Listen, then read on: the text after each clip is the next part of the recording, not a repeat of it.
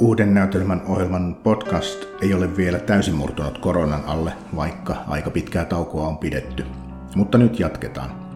Nyt puhutaan Jussi Moilan näytelmästä Isän maa, jota Moila kirjoitti uuden näytelmän ohjelman kirjoittaja ohjelmassa. Isänmaan kantaesitys kansallisteatterissa on siirretty jo kahdesti, ensin tämän vuoden keväällä koronan takia ja nyt syksyllä kansallisteatterin väistötiloissa ilmenneiden ongelmien vuoksi – eikä uutta päivämäärää tällä hetkellä ole tiedossa. Mutta esitys on jo melkein valmiiksi harjoiteltu ja tulee ensiltaan varmasti jossain vaiheessa. Kansallisteatteri kuvailee teosta näin. Isän maa on armottoman inhimillinen ja lennokkaan humoristinen kuvaus yksilön kamppailusta itseään suurempia ongelmia vastaan. Näytelmä kertoo isistä ja lapsista, mielestä ja sen hauraudesta, kaunasta ja anteeksi antamisesta – mutta kuunnellaan, mitä tekijät siitä sanovat. Jussi Molen lisäksi puhumassa on dramaturgi Klaus Maunuksella. Haastattelijana on Paula Salminen.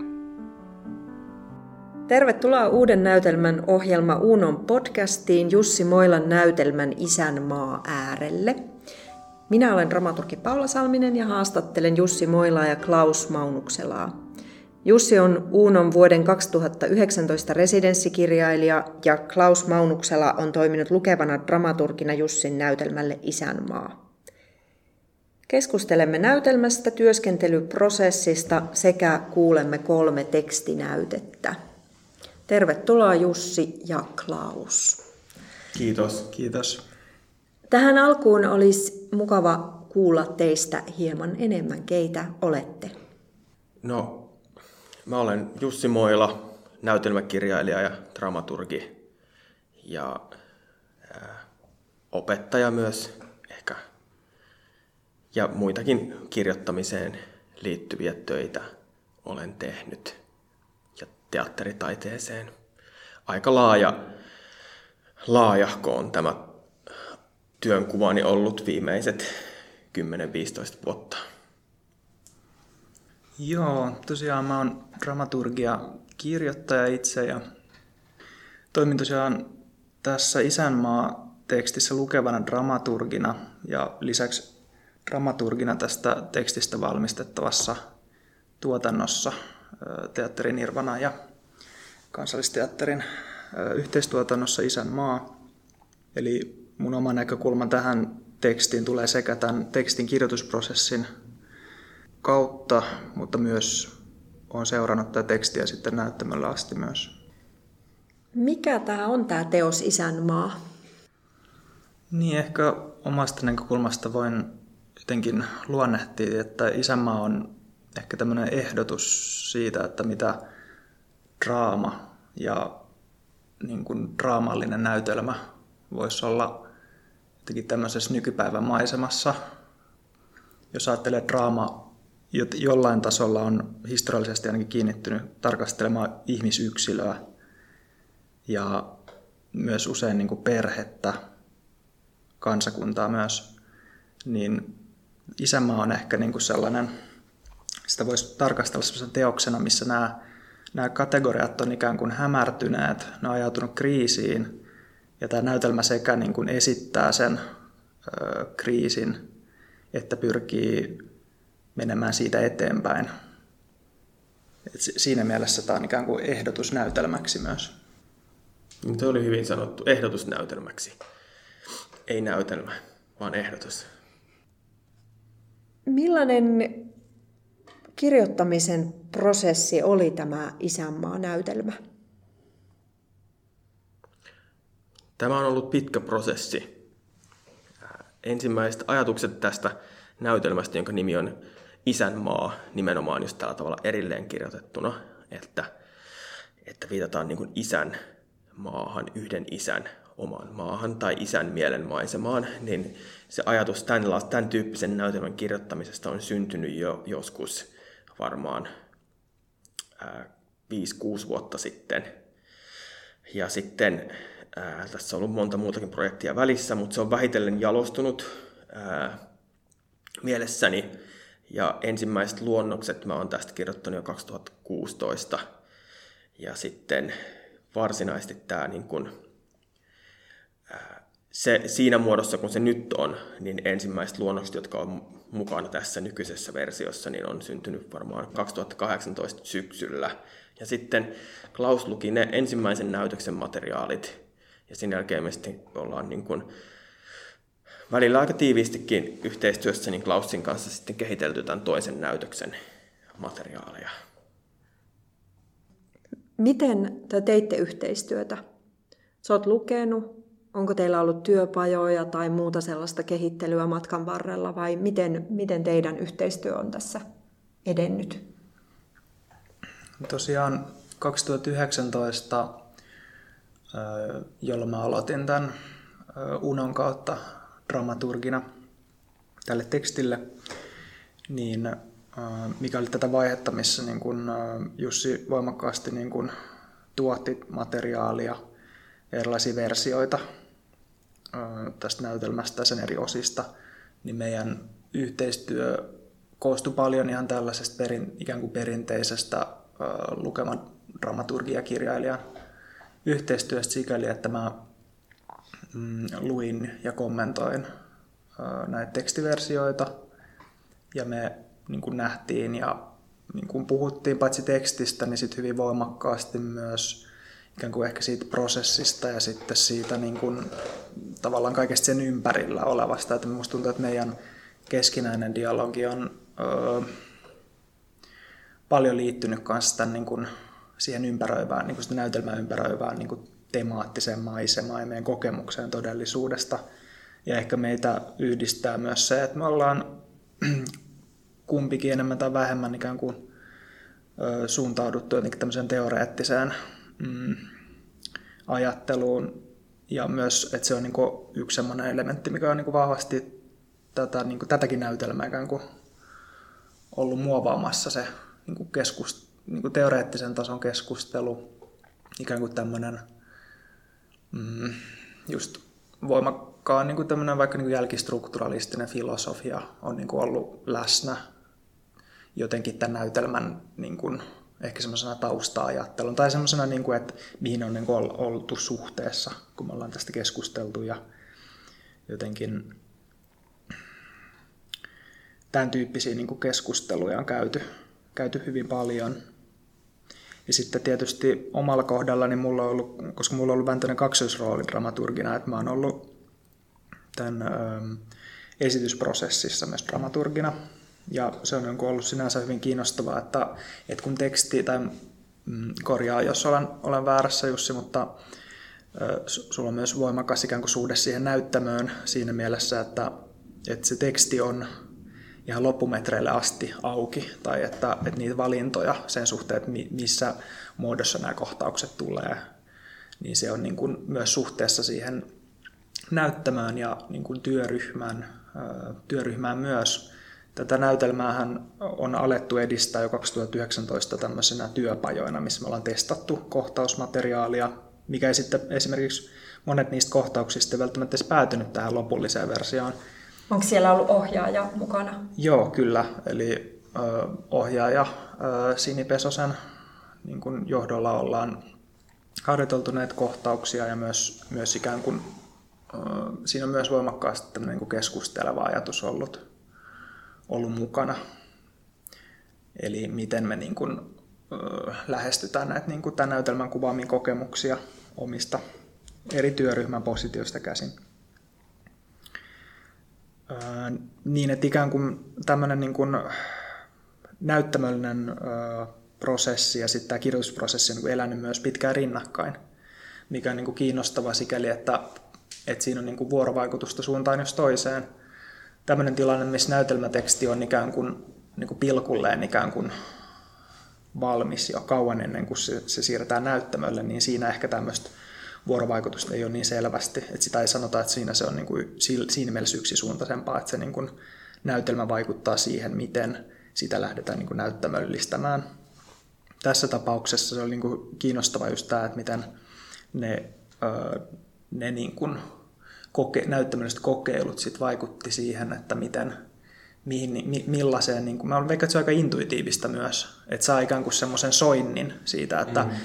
että kun me about tiedetään, että ketä tässä esiintyy tässä kantaesityksessä, niin se heti jo niin kuin, tuottaa niihin, myös niihin näytelmän henkilöhahmoihin toisenlaista niin kuin, tuntua. Ää... Keitä siinä esiintyy? Hmm. Ää, näyttämällä nähdään Sauli Suompää, Ilja Peltonen, Kaisa Leppänen ja Jukka Peltola. Joo. Joo, ja nämä työpajat oli silleen tärkeitä, että niissä myös esimerkiksi, me esimerkiksi jossain vaiheessa kaksi viikkoa kokeiltiin yhtä materiaalia, joka oli niin kuin jossain vaiheessa toisen näytöksen keskeinen materiaali, mutta todettiin sitten kahden viikon jälkeen, että ei se oikein toimikaan. Eli se myös niin kuin karsiutui pois niin kuin isoja palasia. Ja niin kuin varsinkin toinen näytös syntyi silleen niin kuin aika pitkällisen niin kuin erilaisten koke- epäonnistuneiden kokeilujen pohjalta. Ja oliko näiden kokeilujen pohjalla teksti?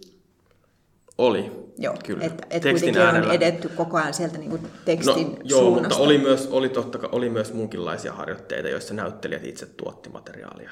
Mutta se oli sitten niin kuin, se oli ehkä enemmänkin niin kuin sit sen yhteisen maailman hakemista ja henkilökohtaisen suhteen hakemista, että ei, niin kuin silleen, ei tuotettu niin kuin materiaalia suoraan ää, esitykseen, vaan just luotiin sitä yhteistä maailmaa. Niin mä näkisin, että, tai just ehkä sen verran mä haluaisin olla eri mieltä, että mä en koe, että nämä näyt, näyttämiset kokeilut on sinänsä epäonnistunut no ei, tekstillisesti ei. myöskään. Mä koen, että itse nämä tekstimateriaalit, mitä niissä testattiin ja mitkä ei sitten päätynyt ikään kuin tähän mm. ää, nyt niin kuin valmistuneeseen näytelmätekstiin, niin ne oli just esimerkiksi voimakkaasti tämmöistä materiaalia, missä mennään henkilöiden menneisyyteen. Mm. Ja ikään kuin se on jo, se on ikään kuin, mä näen, että se materiaali on myös läsnä ikään kuin siellä rivien väleissä, ja se on tosi olennaista tietoa myös esittäjille, että et niillä on niin kuin, sit tämmöisen työtavan kautta niin on myös ehkä niin kuin ruumiillinen kokemus siitä, että millaisia, niin kuin, millaisia mitä nämä henkilöhahmot on käynyt läpi, ehkä. Tuommoisen niin versioiden ja äh, erilaisten vaihtoehtoisten niin kuin, tai että on ikään kuin kohtausmateriaaleja, mm. niin se on niin kuin kiinnostavaa. Että sit se ö, kirjoitusprosessi on myös paljon sen just semmoisen niin kokonaishahmon ö, hahmottamista.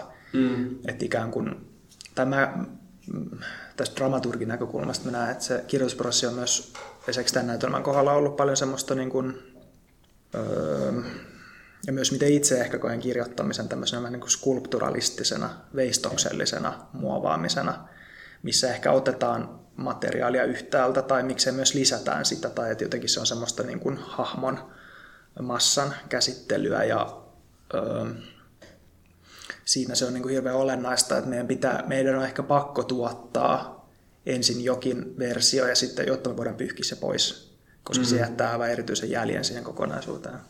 Joo, mä oon ihan samaa mieltä. Mäkin hahmotan mielelläni niin kuin just nimenomaan tällaisen kuvaveiston tai kautta tämän näytelmän kirjoittamisprosessin, joskin se materiaali on erilaista kuin esim. marmori tai, tai joku pronssi. Se on niin kuin, niin kuin ehkä orgaanisempaa. Toisinaan ainakin. Niin, toisinaan. Joskushan toisinaan. se voi tuntua vielä jähmeämmältä niin, kuin mikään marmori. Mistä tämä isänmaa kertoo? No se kertoo isyydestä ja se, se käsittelee niin kuin maskuliinisuutta tai niin kuin mieheyttä, mutta mieheyttä naamiona ää, ja niin kuin maskuliinista identiteettiä naamiona, niin kuin tällaisena kulttuurisena konstruktiona. Ja kysyy siihen liittyviä kysymyksiä ja yrittää tavallaan kurkottaa sen sukupuolen ja sukupuolisen, sukupuolittuneen ajattelun taakse eräällä tavalla. Ja sitten se kertoo äh, isyydestä ja vanhemmuudesta ja niin kuin vanhempien ja lapsien äh, välisistä suhteista ja sitä kautta myös vastuusta ja vallasta ehkä. Ja myös niin kuin tällaista niin kuin sukupolvien jatkumosta, tällaista niin kuin psykohistoriallisesta jatkumosta, jossa väistämättä meidän identiteetit ja sukupuoli-identiteetit konstruoituu osaksi jotain sellaista kudelmaa, ja sitten se niin kuin pyrkii ehkä purkamaan tämän niin tällaisen oidipaalisen kudelman omalla tavallaan, käyttäen sitten just tätä Deleuzein ajatusta ää, niin skitsosta ehkä jotenkin ponnahduslautana. Nyt mä sanoin aika paljon, mutta Klaus. Niin, ehkä myös voisi niin kuin sen ohella, että kysytään, että mistä tämä kertoo, niin myös hyvin olennaista tuon näytelmän kohdalla on se tapa, millä kerrotaan. Mä koen, että tämä niin kuin näytelmä itsessään rakentuu hirveän vahvasti niin kuin kertomisen ympärillä. Ja se kysyy sitä, että millä tavalla me kerrotaan tarinoita itsestämme. Tämän näytelmän ytimessä on tämmöinen kirjailija päähenkilö, joka yhden viikonlopun aikana kirjoittaa näytelmää omasta elämästään. Ja sitä kautta tämä näytelmä niin kuin, hyvin niin kuin, sen, niin kuin, sen ytimessä on koko tämä ajatus näyttämöllisestä kuvittelusta, kenen ikään kuin, kenen versiota todellisuudesta me katsellaan ja tavallaan, että ke, kenen vallassa tämä tarinan kertominen on. Ja kautta tämän näytelmän niin kun käydään semmoista kamppailua näiden eri ö, näytelmän henkilöiden ja tämän näytelmän eri todellisuuden tasojen välillä, että missä ikään kuin sijaitsee tämmöinen niin sanottu totuus siitä, mitä on tapahtunut tai on parhaillaan tapahtumassa. Kyllä, ja vaikka se niin lähtökohta on tavallaan aika jopa banaali, koska ei ole mitään niin banaalia kuin näytelmä, näytelmäkirjailijasta, joka kirjoittaa näytelmää. Se on niin tautologia, mutta mun pyrkimys on tavallaan ollut käyttää hyväkseni tätä tavallaan banaliteettia erilaisten niin kuin metarakenteiden luomiseksi. Ja sitten tavallaan se niin kuin lähtökohdan banaalius bana- banaaliuden tai yksinkertaisuuden pitäisi niin kuin olla pikemminkin ikään kuin, se ei ole niin kuin se keskiö, vaan se tavallaan, että mitä tämä niin kuin yksinkertainen, itsestäänselvä lähtökohta, miten paljon sitä pystyy kaiuttamaan erilaisille metatasoille ja todellisuuskäsityksille, jotka sitten pyritään tavallaan törmäyttämään siinä näyttämöllä. Eli sitten tavallaan siinä on niin kyse totuuden hallinnasta ja kuka hallitsee totuutta mulle paljon.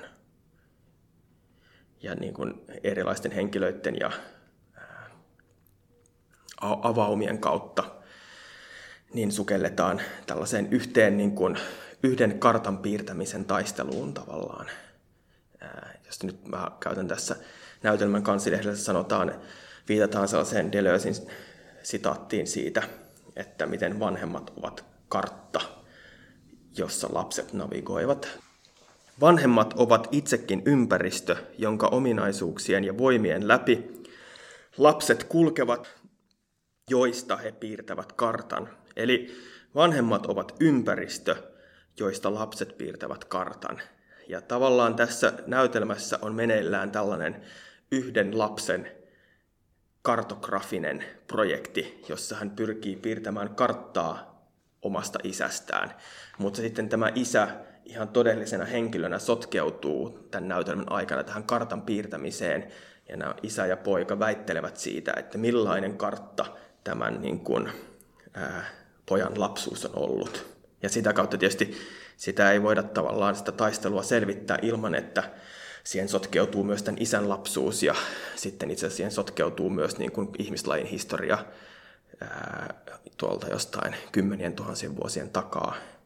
Ja sitten lopulta päädytään siihen, että se kartta laajenee niin älyttömästi, että se niin kuin hajoaa.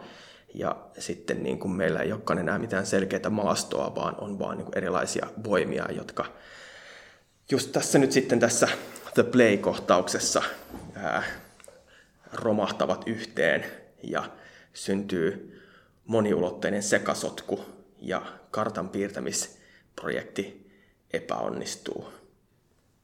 Mutta sitten sen sotkun hyväksymisen kautta niin on ehkä mahdollista löytää sitten jonkinlainen harmonia tavallaan ja niin kuin tulla sinuiksi sen kanssa, että karttaa ei ole mahdollista piirtää millään absoluuttisen pysyvällä tavalla, vaan että se kartan piirtäminen on jo sellainen niin kuin aika moniselitteinen teko.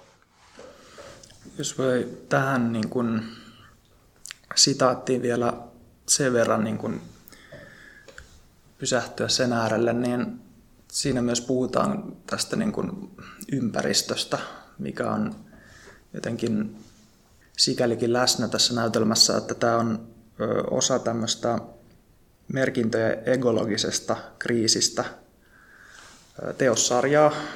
Ja tässä just jotenkin tämä kysymys ympäristöstä ihmisen elinympäristönä ja me kaikki tiedetään, että, että me tällä hetkellä eletään täysin niin kuin historiallisessa niin kuin kriisissä sen suhteen, että meidän niin kuin, koko niin kuin sivilisaation ympäristösuhde on täysin niin kuin itsetuhoinen.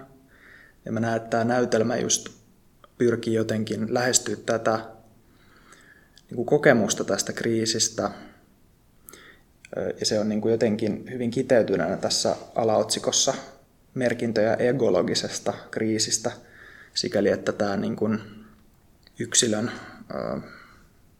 egon ja yksilön psyyken sisäinen niin kuin fragmentoituminen, yksilön mielen terveys rinnastuu tähän ekologiseen kriisiin.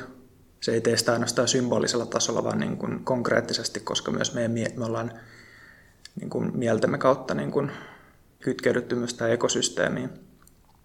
Mutta voi ajatella, että tämä näytelmä just pyrkii jotenkin lähestymään tätä niin kuin monisyistä kysymystä tästä todellisuuden kriisistä.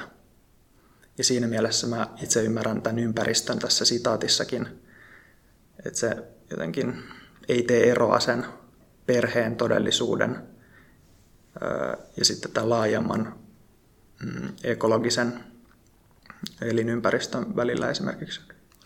Joo, mä olen samaa mieltä, että jos sanotaan, että vanhemmat ovat ympäristö, toisin sanoen ihminen on ympäristö, niin silloin se on niin kuin, tavallaan niin kuin laajin mahdollinen käsitys ihmisestä. Eli silloin ihminen ei ole vain yksilö, jolla on psykologia ja ruumis, vaan se on niin kuin jotain, mikä on myös oma ympäristönsä ja niin kuin suhteessa siihen. Ja ihminen on niin kuin ymmärrettävissä vain sen niin kuin ympäristön kautta, jossa hän toimii. Ja sitä kautta nämä vanhemmat eivät myöskään ole niin kuin mitään suljettuja niin kuin sulkeumia, vaan ne on niin kuin avoimia vuorovaikuttavia niin kuin kiteytymiä jostain, jotka on sitten tälle lapselle ihan hirveän tärkeitä ja keskeisiä, mutta samaan aikaan linkittyneitä koko siihen ympäröivään maailmaan niin kuin ympäristömielessä. Ja sitten niin kuin mun maailmankuvaan kuuluu tosi voimakkaasti se, että olipa yksilö kuka hyvänsä, vaikka Adolf Hitler, niin meidän täytyy tarkastella häntä silti ympäristönä ja suhteessa ympäristönsä. Ja myös niin, että ei ole mahdollista vetää selviä rajoja sille, että missä tämä ihminen alkaa ja missä niin kun se loppuu ja missä, missä on ympäristö ja missä on yksilö tavallaan, vaan niin vuorovaikuttaa niin saumattomasti, että niitä on pakko tavallaan, että saataisiin historiasta tai yksilöstä joku mielekäs kuva, joka ei ole niin moralistinen tai keinotekoinen, niin on pakko tarkastella laajempia voimien dynaamisia kokonaisuuksia.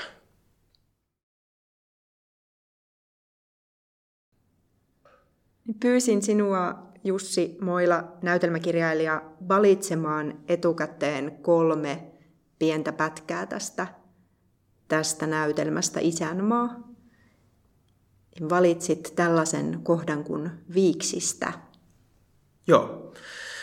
No, valitsin tällaisen, kun tämä on herättänyt paljon keskustelua aina tämän näytelmän yhteydessä ja tämä on ihan kiinnostava yksityiskohta, mutta tämä on tällainen niin kuin ohje esityksen tekijöille tässä kansilehdellä, joka on tärkeä ja mä luen sen nyt. Viiksistä. Tärkeä seikka maskiin kautta puvustukseen liittyen on se, että kaikilla miehillä on viikset. Juuri viikset tekevät tässä näytelmässä miehestä miehen. Teinillä on hennot teiniviikset, ja mitä vanhempi tai miehekkäämpi mies on kyseessä, sitä komeammat ovat hänen viiksensä. Isällä voi olla myös parta. Jos näyttelijällä ei kasva omia viiksiä, voidaan käyttää tekoviiksiä, ja sikäli kun näyttelijät tuplaavat rooleja, on tekoviiksien käyttö luultavasti muutenkin käytännöllisempää. Huom, lapsella ei ole viiksiä, ja se tekee hänestä lapsen. Homo sapiensseilla on kaikista isoimmat viikset. Mainitsit aiemmin tuosta mieheydestä naamiona, niin tässä tulee mieleen, että onko tässä ikään kuin suoraan ohjeet juuri siihen? Kyllä.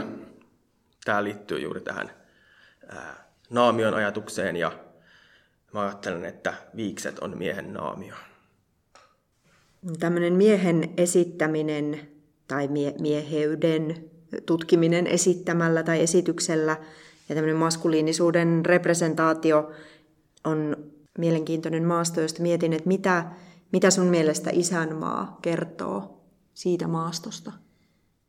No, no mä, mä haluaisin ajatella, että isänmaa on sellainen niin kuin, jotain sellaista niin kuin, ää, historiallista patriarkaalista rakennetta, henkisesti purkava näytelmä, mutta ei niinkään miehiä tai mieheksi identifioituvia ihmisiä vastaan suunnattu, vaan pikemminkin heidän, heitä kohti suunnattu ja pyrkii ajattelemaan niin kuin heidän kanssaan tätä mahdollisuutta purkaa patriarkaalisia rakenteita, jotka itse koen haitallisiksi ja vahingollisiksi myös miehille. Olet myös kirjoittanut ohjeeksi roolituksesta, että henkilöitä voivat esittää yhtä hyvin miehet kuin naiset, ja että vähintään yhtä näytelmän miehistä esittäisi näyttelijä, joka kokee itsensä naiseksi. Onko tota, tämä sulle tyypillistä määritellä näytelmän alkupuolella sen esittämisen suuntaan näitä eri sukupuolten kirjoa? No ei.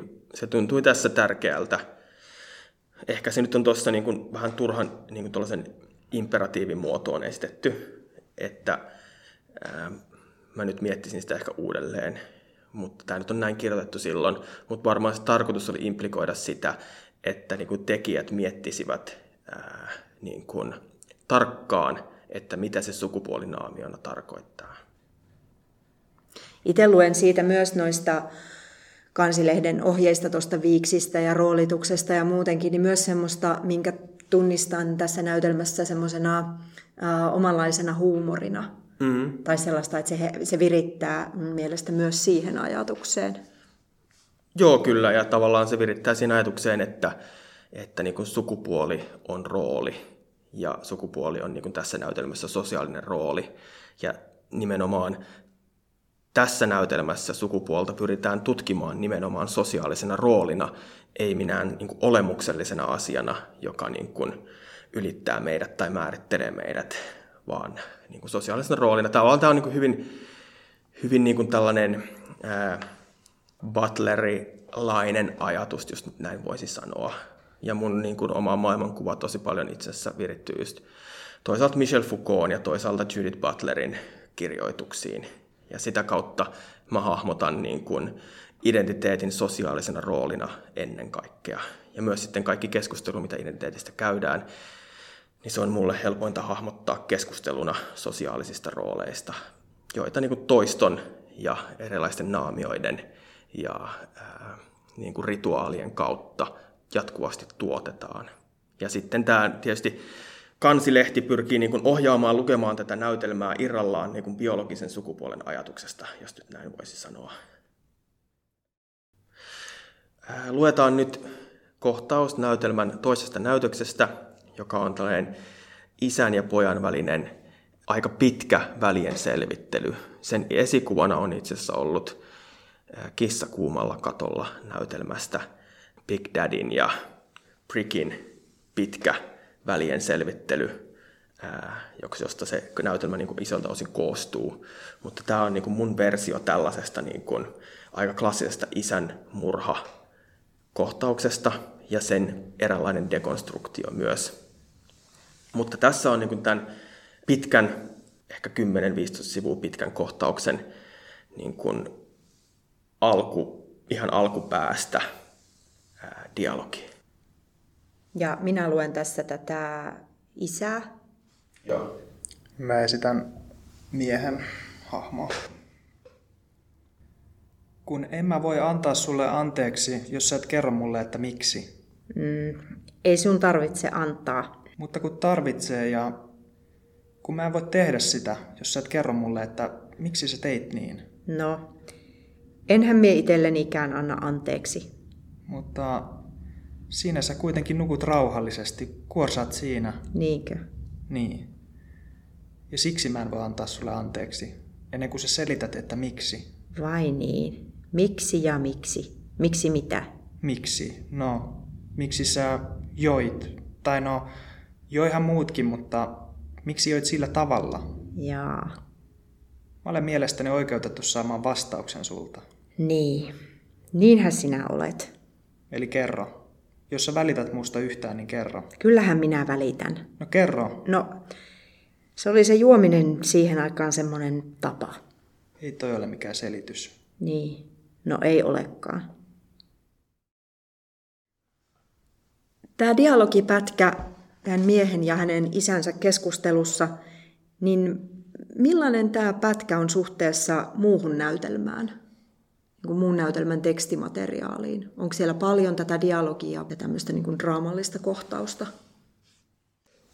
Joo, sinänsä tämä näytelmä niin kuin rakentuu aika paljon tämmöisten kahden ihmisen välisten ö, dialogien varaan, tai voisi ehkä niin kuin lähteä kuvaamaan sitä niin, että, että näytelmä niin kuin rakentuu kerroksellisesti eri aikojen. Ö, tai tässä näytelmässä on ikään kuin eri aikakerrostumia. Ja tässä näytelmän ikään kuin nyt hetkessä tämä päähenkilö käy niin kuin varsinkin isänsä kanssa tämmöistä niin kuin dialogia, jossa on paljon niin kuin draamallisia aineksia. Tässä on ikään kuin tämmöinen realistista draamaa muistuttava kerronnan taso. Mutta tähän niin kuin kontrastoituu, tähän rakenteeseen tunkeutuu myös ikään kuin näennäisen vieraana elementteinä tämmöisiä hyvin voimakkaasti kuin näyttämölliseen kuvitteluun perustuvia jaksoja, jotka niin kuin edustaa ehkä tässä näytelmässä sitten tämän kertojan ikään kuin subjektiivista todellisuutta, hänen alitajuntaansa, hänen pelkojaan ja myös toiveitaan. Ja voisi nähdä, että tämä näytelmä rakentuu sellaisten jännitteiden varaan, että missä määrin me tarkastellaan näitä hahmoja ikään kuin ulkoapäin eheinä, psykologisina, keskenään niin kuin dialogiin asettuvina hahmoina, missä määrin me ollaan hyvin voimakkaasti jossakin sellaisessa joko ikään kuin henkilöiden subjektiivisessa mielikuvituksessa tai milloin jopa tämän kertovan kuvittelevan subjektin sisällä, josta tämä The Play-kohtaus on ehkä keskeisin esimerkki tässä näytelmässä, missä me kuullaan ikään kuin niitä yksilön tason alittavia ääniä, jotka edustaa ehkä sitä sellaista niin kuin ristiriitaista äänten moneutta, mikä meidän kaikkien sisällä on ja mistä, mistä ikään kuin nämä meidän, meidän psykologinen yksilöhahmo ikään kuin kaivertuu esiin. Millaista miehisyyttä tämä äskeisessä dialogissa kuultu isän henkilö edustaa tässä näytelmässä? No kyllä siinä varmaan on tietysti tällainen vähän perinteinen, että isä on, niin kuin, isä on siis psykiatri, joka on, kuuluu suuriin ikäluokkiin osapuilleen. Ja tota, hänen niin kuin, käsityksensä sukupuolesta ja miehuudesta on niin kuin, varmaan niin kuin, silleen solidimpi ja jähmeämpi. Jossain määrin niin kuin, ehkä yleistämättä, mutta ehkä nyt keskimäärin näin voi sanoa, että yhteiskunnassa on, että vanhemmat sukupolvet on kasvanut ehkä niin kuin tiukempien sukupuoliroolien maailmassa kuin mitä lapset kasvaa tänä päivänä eri tavoin. Ja tavallaan hän tulee siitä maastosta. Ja tietysti tämän isän niin kuin, toinen kysymys hän, tällä isällä on se, että tota, hänellä on ollut kanssa aika niin kuin traumaattinen tausta ja elämä, ja hän on jäänyt niin kuin tunteineen yksin. Ja hän on niin kuin lakannut, lakannut kysymästä tätä kysymystä miksi, ja niin kuin hyväksynyt sen, että asioilla ei ole vastauksia. Ja sitten tällä pojalla on vielä niin kuin akuutti projekti kysyä, että miksi asiat tapahtuu niin kuin ne tapahtuu. Ja tässä he eivät niin kuin kohtaa, että isä ikään kuin tavallaan joko ei uskalla kohdata sitä syytä miksi, tai sitten niin kuin ei ymmärrä sitä kysymystä miksi, ja se poika kuvittelee, että on olemassa vastaus miksi, vaikka tämän yhden perheen tragedia on tapahtunut. Ja sitten tässä nämä isä ja poika käy mun mielestä ikään kuin väittelyä tietyllä tavalla todellisuuskäsityksestä. Ja isä on niin kuin vanhan koulun psykiatri, jolla on niin kuin varmaan myös niin kuin aika psykoanalyyttisiakin katsontakantoja sieltä jostain 70-luvulta saakka. Ja hänelle esimerkiksi isän murhan käsite on keskeinen. Lisäksi hän on tehnyt ison isän murhan omaa sotaveteraani isänsä suhteessa ja kuuluu tähän niin kuin, tällaiseen niin sanottuun taistolaissukupolveen. Ja sitä kautta se isän murha-ajatus on hänelle niin kuin, tosi relevantti, mutta sitten tämä poika taas niin kuin, ei oikein usko siihen isän murha-ajatukseen, vaan niin kuin, ajattelee, että isä ja poika voisivat kohdata tasa-arvoisina. Ja tästä käydään niin kuin, taistelua. Vähän niin kuin tällaista psykologisesta, psykososiaalisesta ja myös sitä kautta myös poliittisestakin maailmankuvasta, joka tietysti sitten äityy ja saa sitten koko ajan yhä enemmän henkilökohtaisia piirteitä. Oli Venus, rakkauden jumalatar, aamutähti, muttei tämä planetaarinen entiteetti nimestään riippumatta välitä tasa-arvosta, globaalista epätasa-arvosta, vaan sulattaa sydämet, sulattaa kädet, jalat, silmät, Mä tapan itteni, sä oot paha, sä oot paha, sä oot hirveä hirviö, sä oot hirveä hirviö, mä haluun, mä haluun kuun taivaalta. Kuoppiinsa korvat ja kallot ja kaiken saa veren kiehumaan 400-500 celsiusta, saa veren kiehumaan vain kiveä, soraa, kalliota. Uuteen aamuun me lennetään taivaalle, me otetaan ne, me otetaan kuu ja me otetaan planeetat ja me otetaan auringot ja aurinkokunnat ja se me tehdään. Kiveä, soraa, kalliota. Sä oot niin kaunis. Sä oot niin kaunis, mä rakastan sua. Tää on kirjoitettu tähtiin, tää on kirjoitettu. Niin kauniisti, että Se saa vereni kiehumaan, Nindar Anna, jonka babylonialaiset tunsivat aamun valona, ensin tunsivat aamun valona. mä vihaan sua. Kuuhun asti tää on kirjoitettu taivaaseen sä ja mä kaunis, niin kaunis maailman kaikkeus on meidän. Tässä rakkaudessa se on meidän. Kiveä, soraa ja kalliota, ja niin Ei koko universumin historiassa eikä tulevaisuudessa ole. aamun valona, täydellisenä aamun valona, täydellisenä tuhona aamun valona, täydellisenä tuhona aamu. Tää on mun elämäni suuri rakkaustarina. Millaisessa kohdassa näytelmää tämä, tämä teksti on?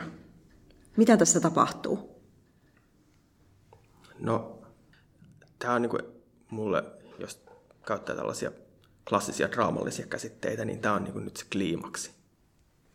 Ja tämä niinku huipentaa sen, kun mä puhuin äsken siitä isän ja pojan todellisuuskäsitysten välisestä ristiriidasta, niin se kulminoituu tietyllä tavalla tähän niin kuin todellisuuden hajoamiseen palasiksi, eli tällaisiksi halukoneiksi, jotka haluaa asioita, jotka on niin kuin suuntia vailla ymmärrettävää mieltä tai asemaa kertomuksen organisoivassa hierarkisessa kokonaisuudessa. Eli vapaita halukoneita valloilleen päästettynä. Niin tietysti mielessä tässä näytelmässä me ikään kuin seurataan semmoista ö, draamallisen ristiriidan jotenkin kärjistymistä ja sitten se ikään kuin johtaa siihen, että tämä draaman muoto tietysti mielessä hajoaa tai kääntyy ympäri. Ja tässä on koko näytelmä ajan just käyty sitä ikään kuin kamppailua siitä, että kuka viime kädessä kertoo tätä tarinaa.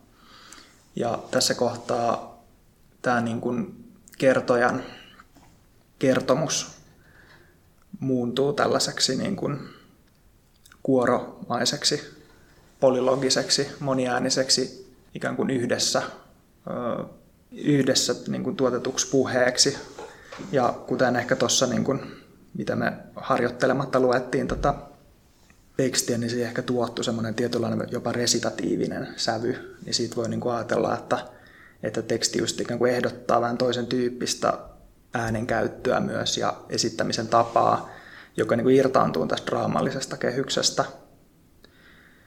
Et se on ehkä tässä näytelmässä semmoinen niin kuin kiinnostava, kiinnostava kysymys just, että miten esimerkiksi tämän tyyppinen niin kuin kieli voi elää siinä draaman sisällä ikään kuin niin, että tämä, että se myös liittyy tähän kysymyksiin siitä, että mitä draama on nykyään ja mitä se on tässä näytelmässä. Mä koen, että tässä näytelmässä tämä draama on ikään kuin sillä niin kuin huokonen rakenne. Se pystyy ikään kuin sulauttamaan tai pitämään sisällään tosi eriparisia osia. Et siinä mielessä tämä itse näytelmä, vaikka se kuvaakin niin kuin kriisiä ja myös niin kuin kärsimystä, niin ihan tässä muodon tasolla on mielestäni sellainen kiinnostavuus, että, että se kriisi ei välttämättä tarkoita hajoamista siinä mielessä, että, että, tota, että se olisi pelkästään negatiivista, vaan että se on myös jonkinlaista niin kuin moninaistumista, sen niin kuin, niin kuin hyväksymistä, että asiat ei kuin palaudu, palaudu kuin, niin kuin jänneksettömästi johonkin perusasetelmaan. Joo, ja tässähän niin on alla sellainen draamallinen kehittely ja käänne, että kun nämä isä ja poika ottaa tietyllä tavalla yhteen ja sillä pojalla on hirveän vahva tarve kertoa tietynlainen tarina siitä isästään ja itsestään. Mutta sitten enemmän tai vähemmän vahingossa tai tarkoituksella tämä isä tulee paljastaneeksi tälle pojalle sellaisen, niin kuin, sellaisen niin kuin tosiasian tai ikään kuin elämänkerrallisen faktan, joka niin kuin kyseenalaistaa koko tämän pojan niin kuin projektin hahmottaa oma elämänsä ja historiansa ja niin kuin, joka on, tapahtuu niin kuin osittain vahingossa, mutta se on tälle pojalle niin, kuin niin kipeä tämä fakta, että se pakottaa sen tietyllä tavalla kokonaan kyseenalaistamaan koko sen kertomuksen, jota se on yrittänyt rakentaa siihen saakka. Ja siitä seuraa tämä, niin kuin, niin kuin tämä kliimaksi, joka on mulle sitten tämä, niin kuin, että kun tässä on tämä todellisuuskäsitysten välinen taistelu, mutta sitten se isän, periaatteessa niin kuin yksi repliikki, romauttaa sen pojan maailmankuvan ja kuvan itsestään. Ja se johtaa tällaiseen niin kuin hajoamiseen. Ja niin kuin Klaus sanoi, niin mä näen, että tämä hajoaminen voi olla kivulias. Ja niin kuin säkin sanoit, että siihen sisältyy myös kärsimyksen vahvoja elementtejä, mutta se on myös positiivinen ja produktiivinen samaan aikaan. Ja tavallaan kun nämä niin kuin nämä niin kuin piilotekstit ja jännitteet, joita tähän asti on rakennettu, purkautuu nyt sitten tällaisiksi niin kuin, ikään kuin kuvaksi ihmisestä, niin kuin tajunnan virraksi, jossa on tosi ristiriitaisia ääniä, jotka, niin kuin, joista sitten purkamalla tavallaan elementteihin, jopa tällaisen niin kuin regression kautta, että mennään, niin kuin, voisi ajatella jopa tällaista vauvakehoa, koska mä ajattelen, että vauva on sellainen skitsokeho, koska vauva tavallaan sen käsi voi vispata, sen suu voi imeä, se voi samalla kakki vaippaan, ja nämä kaikki niin kuin jäsentyy silleen relevantisti, ja se pystyy haluamaan, niin kuin, haluamaan niin kuin eri kehonsa osilla eri asioita, ja sillä ei ole vielä sellaista psykologista keskusta, joka keskittää sen liikkeet ja halut. Niin tavallaan tämä, niin kuin, mä näen tämän myös metaforissa mielessä tämä päähenkilö hajoaa tällaiseksi niin kuin skitsokehoksi, jota voisi sanoa myös lempeämmin vauvakehoksi, ja sitten kaikki sen halut ja niin kuin purkautuu tuollaisena vyörynä tietyllä tavalla, mutta sitten se myös mahdollistaa sen, että ne voi niin kuin sitten koota uudelleen uudella tavalla, ja mä uskon, että niin kuin vaikeista vaikka psyykkisistä ää, psyykkisistä kokemuksista toipuminen saattaa, en sano, että täytyy, mutta joskus se saattaa jopa vaatia sen, että voi niin kuin regressoitua ja tavallaan niin kuin, myös niin kuin joissain määrin hajota ja sitten koota itseään uudelleen. Ja tämä on siis perustu mun henkilökohtaiseen kokemukseen, mun henkilökohtaisesta elämän kriisistä. En väitä, että, että se olisi välttämätöntä, mutta ja voi olla, että se on vaarallista, mutta oma kokemukseni on, että se voi olla joskus tai ainakin minulle se oli tarpeellista yhdessä elämäni vaiheessa. Kysyn vielä sellaisen kysymyksen teiltä molemmilta, että mitkä teille, toisaalta dramaturgille ja toisaalta näytelmäkirjailijalle, on sellaisia keskeisimpiä dramaturgisia elementtejä tässä näytelmässä? Joo. Mä näkisin, että sikäli kun tällä näytelmälle on hyvin keskeistä, että tässä kuvataan kertomista ja kuvittelua. Se tekee ikään kuin näytelmästä tehdä näkyväksi tämä, että miten näytelmä ja esitys mm, rakentuu. Se kuvaa kirjoittamista. Niin sikäli mä ajattelen, että keskeinen niin dramaturginen kysymys on kysymys kertojasta. Ja myös niin kuin ajattelen rinnakkaisena käsitteenä puhujaa, mikä tulee hyvin esiin tässä The Play-kohtauksessa. Eli voidaan ehkä ajatella tämmöistä eroa semmoisen kertoja äänen välillä, joka johdattelee tapahtumia, esittelee, tulkitsee niitä yleisölle ja sitten toisaalta tämmöinen puhuja, joka ei samalla tavalla henkilöidy tai sen valtapositio on erilainen. Ja ehkä tämän näytelmän kohdalla se on niin kiinnostavaa, että miten tämä kertoja rakentuu kollektiivisesti. Näytelmän alkupuolellahan tämä tota, päähenkilö, mies, on ikään kuin selkeämmin tämmöisessä kertoja-asemassa. Ja se ikään kuin me nähdään tilanteita, missä se samaaikaisesti ikään kuin kirjoittaa ja kertoo sen menneisyydestä asioita, samalla kun me nähdään se ikään kuin kohtauksen muodossa.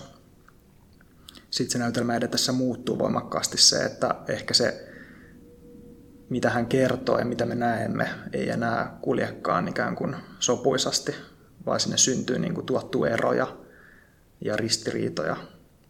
Mutta että ikään kuin just tämänkin kautta tulee näkyväksi se kertomisen mekanismi. Entäs Jussi?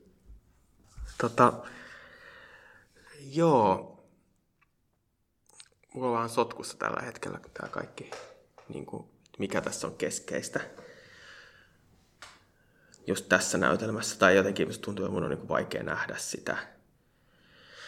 Tietysti nuo asiat, mistä mä oon tässä puhunutkin, niin...